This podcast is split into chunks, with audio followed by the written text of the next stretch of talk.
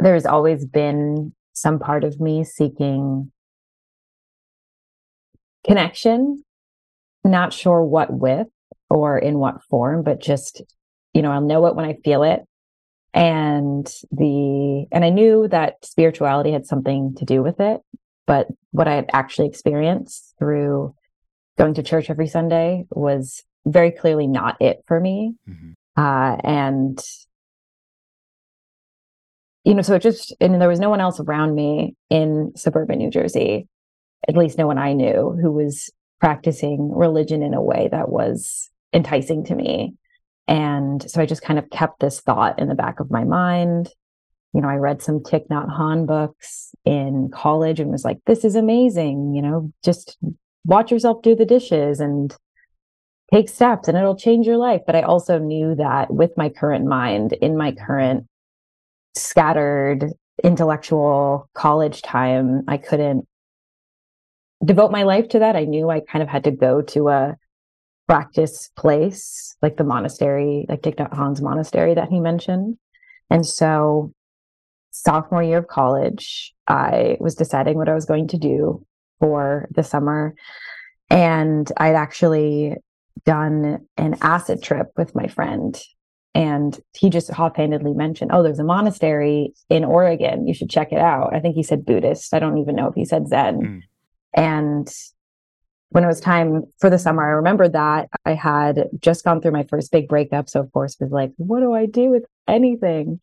And I just looked up like Portland monastery Buddhism on Google, saw that they were doing a summer program and had no idea what it would be like I didn't even meditate before I went there, but I just knew that I had to go there. I knew that there was something important for me in going there. And so I spent a summer there about 10 years ago.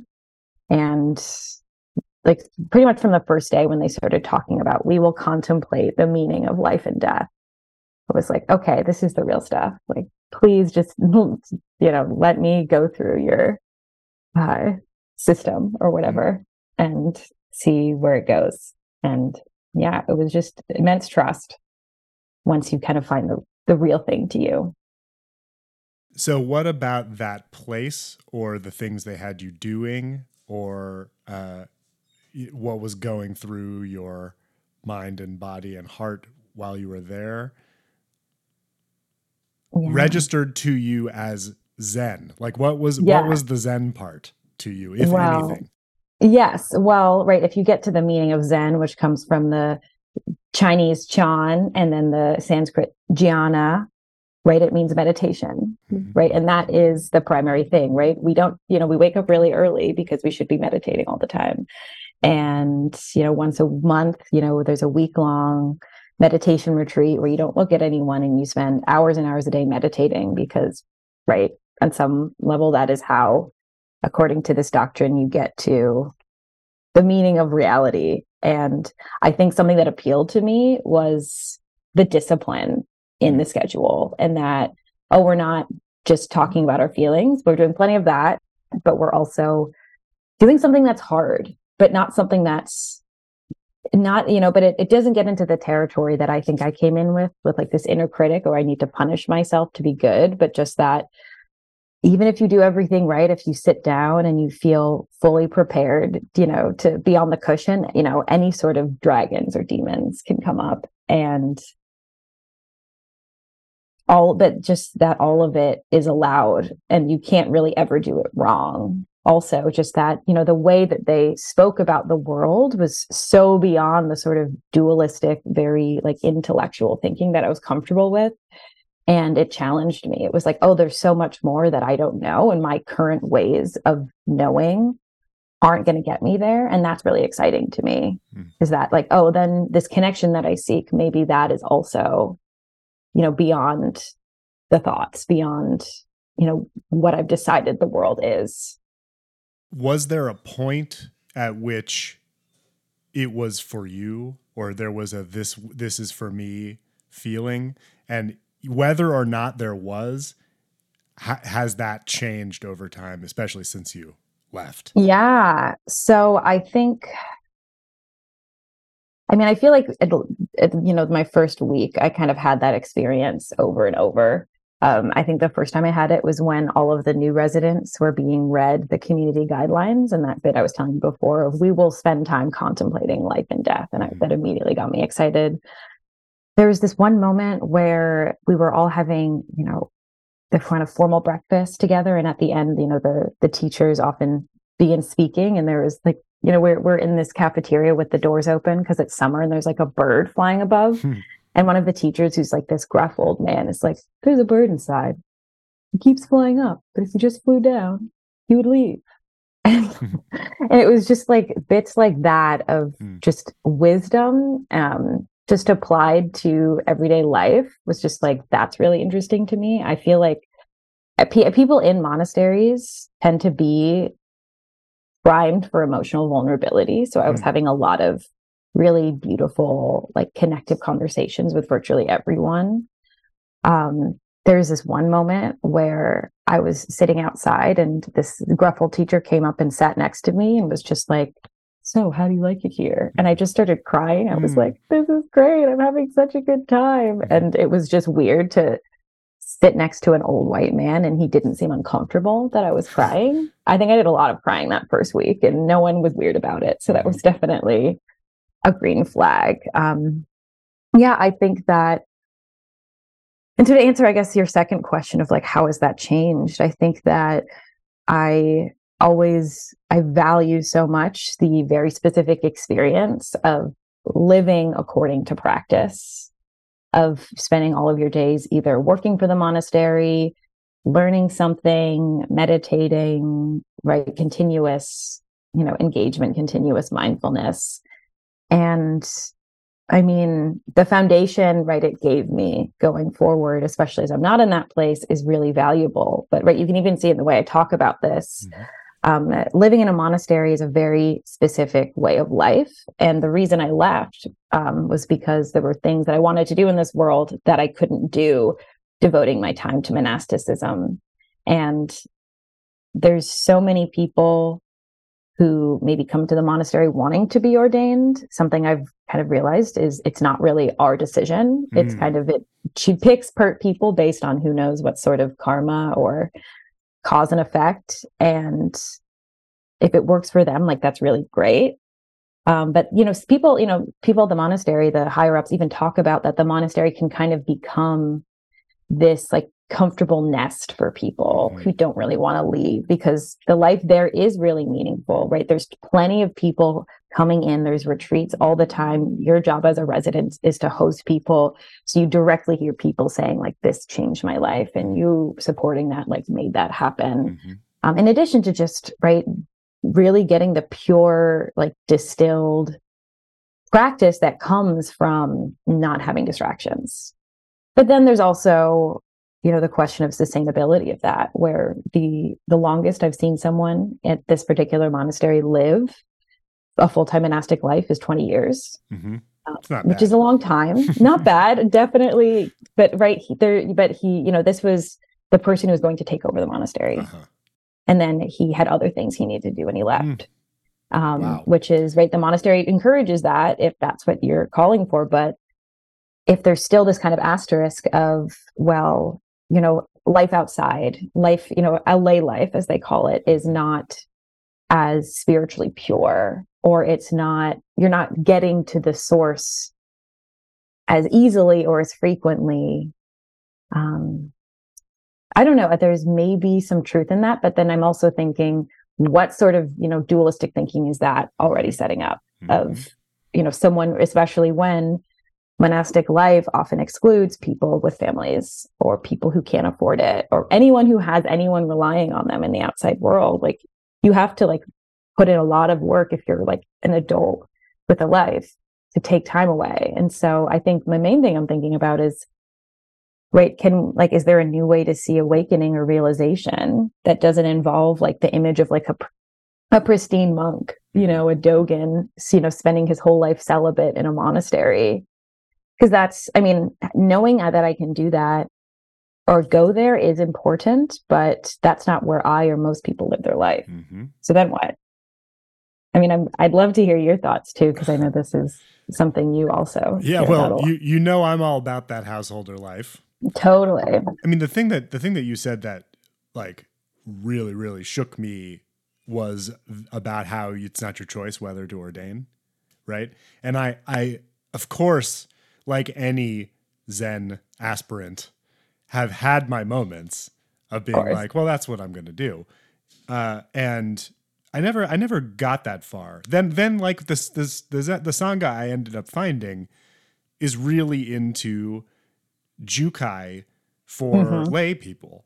And I realized that there was a way I could initiate in the lineage that stops short of entering the training monastery because that was never going to happen for me. And watching who it happened for in my life has also been very interesting. Um, mm. And also, and, and in both, I, I mean that in both the cases where it has been successful and the cases where it has been unsuccessful.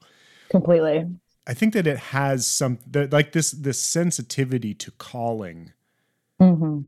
Is is a is something that is cultivated in this practice because of the way that Zen practice is like a totalizing function in your life, mm-hmm. right? So like if yeah. you're called to wash dishes in the monastery for the rest of your life, you, th- that's a big difference from like being called to do something else, but still getting a lot out of washing dishes in the monastery for a little while. And you have to sit with that to find out which one it is. And so, mm-hmm. even for people like you who do go to the monastery and sit with it for a while, the the call becomes unmistakable at some point, even yeah. if it's too late for some people. Or I mean, it's not too late, you know, never too late. But what I mean is, like, even if mm-hmm. even if twenty years have been spent thinking you're going to take over a monastery, yeah. And that's quite a trip to go on to decide to leave. I, I, I want to talk about like what calling you woke up to, but I actually first yeah. kind of want to hear like what was leaving like? Like what was what was it like to decide, and then what was it like mm-hmm. to actually walk out the door? Okay, so so do you want to hear about the de- the deciding to leave because there was a very specific yeah, moment. Sure. Yeah, so I think like you, I had you know kind of vaguely contemplated uh, ordaining I also, but that was also one of those things like the first summer at the monastery, I was like, I feel like I'm going to take Jukai. And I mm-hmm. did during my time at the monastery. And mm-hmm. that was extremely important to me. Um, and I actually took Jukai after I decided I was going to leave, um, wow. but I'd already been training. Mm-hmm. Um, so basically, what happened was when you live at the monastery, you are not allowed to enter a relationship until you're there a year. Mm. I had already been there a year, but there is a dude that showed up who I was like, oh, you're cute. Like, you're kind of like, he wasn't that special. But I, in that moment, I was like, just noticing, like, okay, whatever. Like, you're around and I'm like having feelings. And then it's like, I don't think I'm going to do anything about it. But then I like have this dream where we're like lying in bed together. And he's like, when are we going to talk about us? And I'm like, I don't, there's no us. And he's like, it's not up to you. And I just woke up and I was like, I'm kind of down bad. Wow. and so I like very intentionally was like, I'm going to break a monastery rule and I'm going to tell him that I like him and we're going to like have a little thing in the woods. Um, and it was very tame. It was like barely anything, but like we had feelings for each other. And I like told my teacher about it. Like immediately after, he was like kind of disappointed, but he was like fine because this person was leaving soon anyway. Um, and I think that kind of, and of course, this is also all around like eclipse season. So mm-hmm. like, like this was ha- happening in between like the total eclipse that hit Oregon. And then I just kind of, this made me realize like, oh, like I have a lot of like energy to give, like, you know, that, you know, love to give that I can't really give in a place that has all of these rules. Mm-hmm. Um, and really, I think related to that was also like my creative spirit and passion that I couldn't devote as much time to at the monastery. Though, of course, the monastery is the reason I could sort of unlock a lot of my creative blocks in the first place. Mm-hmm. And so I just kind of had this moment of, right, in the next six months or so, like I need to go and do these other things. Mm-hmm and the monastery is you know my monastery is extremely supportive of people the way they put it not running away from the work of the monastery but running towards something else which mm. i really felt like i was doing and so i felt very supported but it was still kind of like going through a breakup. Mm-hmm. Like the last few weeks, like I would just like be in tears, like crying, missing this place. And yeah, leaving. But, uh, you know, there was, it was never an indication that I shouldn't leave. Right. It was one of because I've also seen the opposite where people leave after they should have mm-hmm. and they leave resentful mm-hmm. and they leave with a lot of hardness in their heart and a lot of criticism of the way the monastery is run, which I mean, every place so there's criticism, but it felt like they were trying to cling to something that wasn't alive for them anymore. And so I knew I still wanted to leave with a lot of love in my heart for that place and these people. And yeah, I, from there, it was like a lot of traveling and visiting various people. And yeah, just the big kind of culture shock of there's this big thing that's so big in my heart and important. And most people don't understand it. And certainly most people especially in our age and demographic, kind of see like an interest in religion is like, okay, I don't mm, like, I don't know what to do with that, but I'm probably judging you for it. I, I hate to try and boil like the whole rest of the story down into one question, but like there kind of is one, which is like you left, you went to seek these other aspects of life and practice that were calling to you.